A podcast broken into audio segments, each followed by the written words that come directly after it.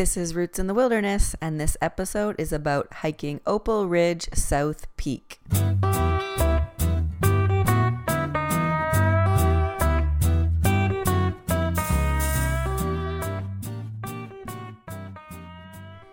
Welcome back to Roots in the Wilderness. My name is Kate Hamilton, and today I am talking about Opal Ridge South Peak hike.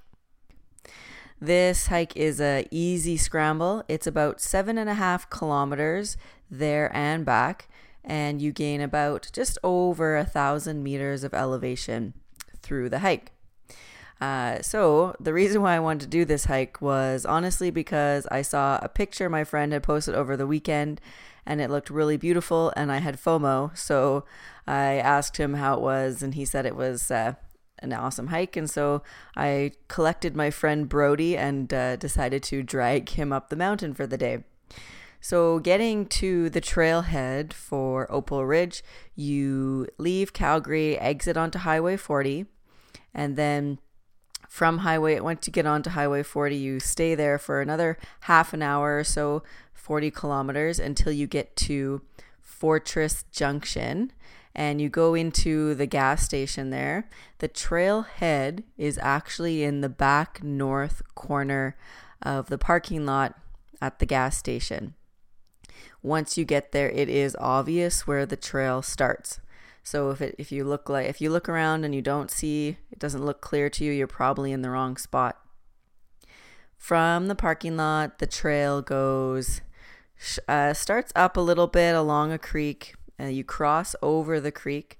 Eventually, you get to uh, Power Line Road where you turn left. It's also very obvious, and you walk along that Power Line Road here for you know five minutes or so.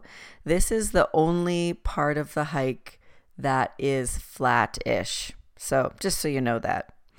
Um, after that five minutes or so, there's a trail that uh, darts off to the right and there are a couple of arrows that people had made um, out of rocks on the ground um, to see where that trail is. But it, it also is pretty obvious if you're keeping your eye out for it.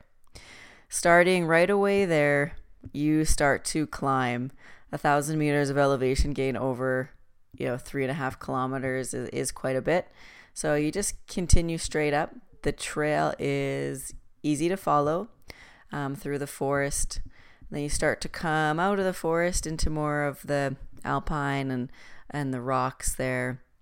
And eventually you get to a very large scree section where the trail isn't as obvious anymore. However, whatever path you decide to take up is going to get you to the right spot.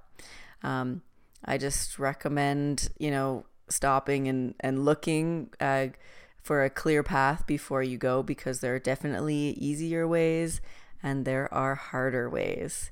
And throughout the section, I used my hands a few times on the way up. Um, not too much, but the, you know, with scree, your feet are slipping back as you're trying to move forward. Eventually, you get up to the ridge top, and it is stunning. Well, actually, to be honest, the whole thing is really beautiful. Once you climb out of the trees, which doesn't take very long, um, you have a really nice view of Kananaskis Valley. But once you get onto the top of the ridge, you know, that's where it's at. That's uh, why ridge walks are so amazing, is because you get such a good view on both sides. Uh, right now, the trail condition is really good, actually. There's some snow at the top, um, but not much snow. There's a clear path from other people um, hiking up there.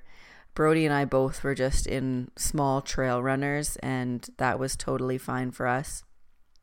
If you do uh, use hiking poles, I definitely recommend it for uh, something like this because the entire hike is up or down, um, and they're really helpful for um, both ways. So, poles are a good idea. Anyways, then you continue along the ridge for a little bit longer, and uh, eventually you get to the top peak there and honestly it is so gorgeous.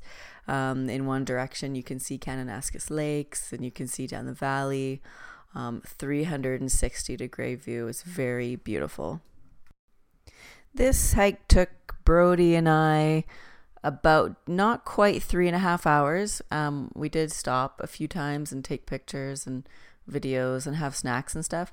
However, we did run a bit, so it might take longer. Some of the blogs that I've read of other people, they're averaging saying that they're taking four to six hours on this hike. So depends how fast you hike and if you like to do a little run shuffle at any time, because uh, that's what we like to do.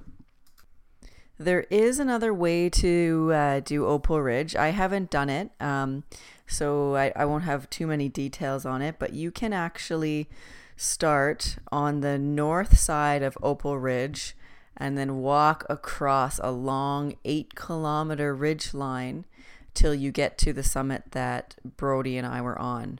So that would mean parking in a different spot by the Eau Claire campground um, and hiking up from there and then along the ridge over to where we were. Uh, there's a few things to think about if that's what you're interested in. One is you'll need to either shuttle a car, hide a bike, or um, just plan to run back to your car once you get down to the forest uh, for uh, Fortress Junction. Um, the other thing is that uh, that hike is not an easy scramble. That goes into a moderate scramble, so there's areas of exposure there. So that's another thing that you could research though if you were interested in going for a bit of a longer hike. But other than that, this hike was truly beautiful. Um, and if you want to get some elevation in a day, you know, it's a relatively short hike for the rewards you get at the top. I definitely recommend it. Right now, as for wildflowers, it's still just those prairie crocuses out um, for you to see. And we went on Wednesday, a weekday, uh, so it wasn't too busy. Well, I guess that depends what you think busy is. We did see probably five different groups of people, and that was midweek. So, my suspicion is that this hike is pretty busy on the weekend. Um, so, that's also something to consider. One last couple of things I want to mention before I, I wrap up this uh, short podcast.